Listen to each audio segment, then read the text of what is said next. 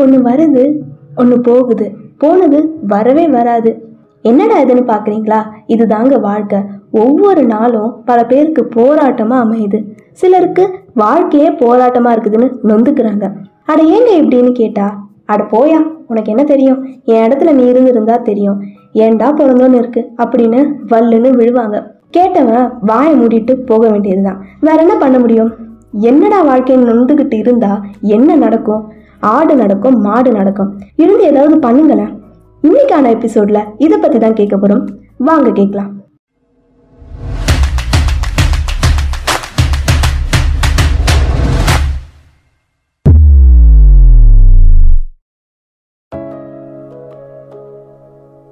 மோஸ்டா நம்ம எல்லாருக்குமே கழுகை பத்தி கேள்விப்பட்டிருப்போம். ஆனால் கழுகோட வாழ்க்கை அவ்வளோ ஈஸி கிடையாதுங்க. கழுகுக்கு ஒரு குறிப்பிட்ட வயசுக்கு அப்புறம் வேட்டையாடுற திறமை குறைஞ்சிரும். ஏன்னு பார்த்தா அந்த வயசுல அதோட எடை பல மடங்கு பெருகி இருக்கும். அது மட்டும் இல்லாம ரெக்கையோட நீளமும் பெருகி இருக்கும். அதனால கழுகு என்ன பண்ணும்னா மலையோட உச்சிக்கு போயிட்டு தனக்குன்னு ஒரு உறைவிடத்தை தயார் செஞ்சுக்கும். அங்க வேட்டைக்கு போகாம தனிமையில கொஞ்ச நாள் கூண்டு கிளி போல வாழும். அந்த நாட்களில் தன்னை மறுபடியும் வேட்டைக்கு தயார்படுத்தும். எப்படின்னா அதோட உடம்புல இறகு தான் ரொம்ப வெயிட்டாக இருக்கும். அதனால தன்னோட இறகுல வேண்டாத இறகு பாகங்களை தானே கிழிச்சு விட்டுக்கும். கிழிச்ச இடத்துல நிறைய ரத்தம் சொட்டும். போக போக அது காயமாக மாறும். ஆனால் கழுகு அது எல்லாத்தையுமே வழியாக பார்க்காம வெற்றிக்கான வழியாக பார்க்கும். காயெல்லாம் குணமாகிற வரைக்கும் அங்கேயே தன்னோட காலத்தை கழிக்கும். தன்னோட கூட்டுக்கு பக்கத்தில் இருக்க பூச்சிகளை சாப்பிட்டு உயிர் வாழும்.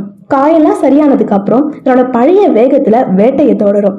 அதே மாதிரி தான் மனுஷனோட வாழ்க்கையும். சில நேரங்கள்ல வெற்றிக்கான அறிகுறி நமக்கு இல்லாம போகலாம். ஆனா அதையெல்லாம் வழின்னு நம்ம பார்க்காம வெற்றிக்கான தேவைகள் என்னென்ன உணர்ந்து அதை முயற்சி பண்ணணும். முயற்சி செஞ்சா முடியாதுன்னு ஒண்ணுமே இல்லைன்னு சொல்லுவாங்க நம்மளால கண்டிப்பா இது முடியவே முடியாது அப்படின்னு நினைக்கிற சில காரியம் கூட விடாமுயற்சி செய்யும் போது கட்டாயமா வெற்றியா மாறும். ரால்ஃப் எமர்ஷன் அப்படின்றவர் என்ன சொல்கிறாருன்னா எந்த செயலை நாம் விடாமுயற்சியோடு செய்கிறோமோ அதில் கண்டிப்பாக சாதனை கிடைக்கும். அந்த சாதனை நமக்கு ஒன்றும் ஈஸியாக கிடைக்கல. நமது முயற்சினால் கிடைச்சது அப்படின்னு சொல்கிறாரு எந்த காரியமுமே ஆரம்பிக்கும் போது ரொம்ப மலைப்பாக தான் இருக்கும். என்னடா இது? நம்மளால் இது செய்ய முடியுமா? இது கண்டிப்பாக நடக்குமா? அப்படின்னு தான் தோணும். ஆனா அந்த செயலை விடாமுயற்சியோட நாம செய்யும் போது கண்டிப்பா வெற்றி கிடைக்கும். நமக்கு தேவையானதை தேர்ந்தெடுத்து நம்ம முயற்சி செஞ்சா கண்டிப்பா வெற்றி கிடைக்கும். முயற்சி திருவினையாக்கும் முயன்றால் சாதிக்க முடியும். தொடர்ந்து இணைந்திருங்கள் இயரசியருடன் உங்கள் செவிகளுக்கு நன்றி.